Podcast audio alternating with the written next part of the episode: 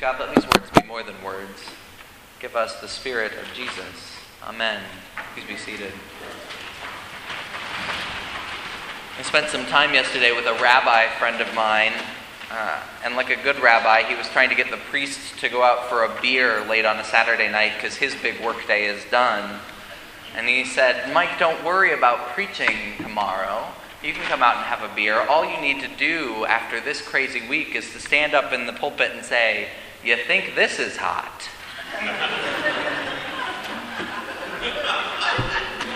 We're not going there. I want to talk a little bit about Jacob today. Jacob's story involves a claim of unlikely sacred geography. Jacob finds himself on the run. He's, he's been tricked, or he's tricked Isaac, his father. That name Jacob means trickster. And he's tricked both Isaac, his father, and his brother Esau. He tricked old Isaac into giving him Esau's blessing, his birthright. And as we heard last week about Esau, Esau is not somebody you want to mess with. So Jacob, the trickster, is on the run. All that's concealed in that first verse you had. Jacob is on the run when the stream happens. Away from home, away from the lands of his grandfather Abraham, he has a dream and then he declares, Surely God is in this place. And the claim is surprising. Jacob is laying down in the holy place of the people of Haran. What, might we ask, is God doing there? And Jacob's dream becomes one of the most lasting and captivating images of the connection between heaven and earth. And Jacob's ladder has been painted, carved into stone, set in stained glass. We sang about it in that old spiritual this morning. And how many of you have ever been in a guitar store and not heard someone learning Led Zeppelin's Stairway to Heaven? Jacob's ladder is even a popular wooden toy. How many Bible passages have their own toy? We're fascinated by this image of Jacob's dream, Jacob's ladder the sense of God's connection to the earth. And that in some places, the infinite and the finite touch. Thin places, the Irish call them. Some of us have experienced this thinness. Do you have a sacred spot? A place you return to? I have a few. There's a certain sage field at a camp I worked at in my early 20s in Colorado. I'm going to go up and visit this week. I made it through a lot of angst spending quiet time in that field. There are places in our lives, old worn paths that lead us back to God. But don't miss what Jacob says when he wakes up. Surely God is in this place, and I, I did not realize it. Our English translation misses a point of emphasis that's there in the Hebrew original. And for those of you who, like me, are language nerds, there's an unnecessary pro- pronoun in the Hebrew. I, I, Jacob says. The grammar points to his realization that he, he has missed something. Jacob has missed the presence of God. The responsibility for not noticing God in this territory belongs to Jacob. Which leads me to ask how often do I, I not realize? How often do we miss God?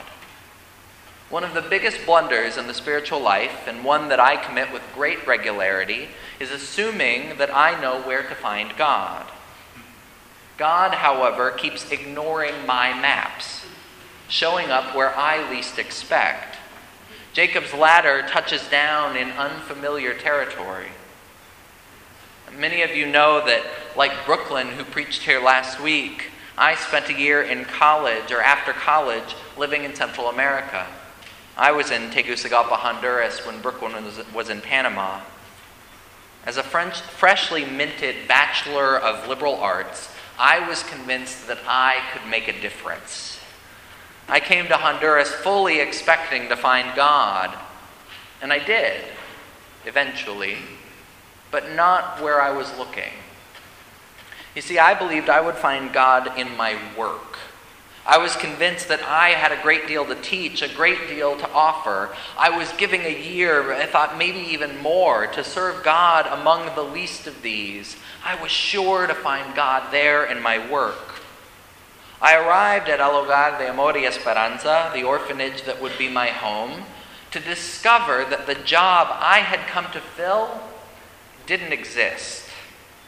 I thought I would be teaching English and helping to orient some short term volunteer groups who came down to visit from the United States. I arrived to discover that El Hogar already had an excellent English teacher, and no volunteer groups were scheduled to arrive in the next six months. To complicate matters, my Spanish was not nearly fluent enough for me to be useful in helping to manage over 100 boys aged between 6 and 15. I'd been reading over the last semester of college a lot of Thomas Merton, the famous 20th century monk and mystic who described with such poetry his encounter with God's presence. And I was not finding God, not there in my work. I spent most of the first six months in Honduras feeling frustrated, bored, useless. I said as much home in an email home to a priest in San Diego the rector who had sponsored me for the volunteer program. I told him that I had applied for some jobs back in the States, they'd take me home early. His response came like a wake up call. He only wrote three sentences. Thomas Merton had a lot to say about usefulness. None of it was positive. Stay in Honduras. I did.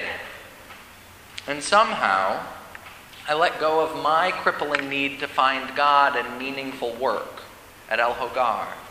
I discovered that for the sake of trying to find God in serving others, I had missed God in the laughter of the kids around me, in games of soccer, in shared meals, in simple conversations and hugs. Surely God was in that place, and I, I did not realize it until I let go of my expectations my assumptions about where God was to be found. Sometimes we don't make the best judges of God's presence. I think there's wisdom in Jesus' parable about the weeds and the wheat. I think he may be trying to tell his disciples not to go weeding before they learn the distinction between the wheat and the weeds. I could have easily uprooted myself too early from Honduras. If I'd done so, God's presence to me in that place would never have blossomed. Sometimes we can be so sure where we are to find God, so expectant about how God is supposed to act, that we miss where God is already present. Wearing blinders that we've constructed, we pass through life looking for the God we can't see until we trip over the rungs of a ladder connecting heaven and earth. I have a secret to share with you. Don't tell anyone I said this, but I don't think God is just an Episcopalian. Years ago, because of some crazy friends at seminary, I had a profound sense of encounter with God while whirling with dervishes in a Sufi Muslim mosque. Over the last months and years, I've prayed with Jews, Muslims, Sikhs, even Presbyterians as we worked for justice in our region. I think God has been getting around. I think this story of Jacob encountering God in the pagan temple of a strange people, it has something to say to those of us who live in a religiously plural world. If you've tried meditation with the Buddhists or read some of Rumi's poetry, if you've been to a yoga class or experienced a Seder dinner with Jewish friends, you may also have a sense of this. Episcopalians, even Christians, may not have a monopoly on the divine. God can be found in the most surprising places the upstairs room of a bar, or even a laundromat. As Jacob, that trickster, discovered, sometimes the best adventures occur when we venture into unmarked territory when we find ourselves out of our comfort zones, when we try the unexpected. Sometimes what makes a thin place thin is our loss of a sense of security and surety. If you find yourself somewhere unexpected, keep your eyes out. Pay attention to your dreams. Surely God is in this place. Amen.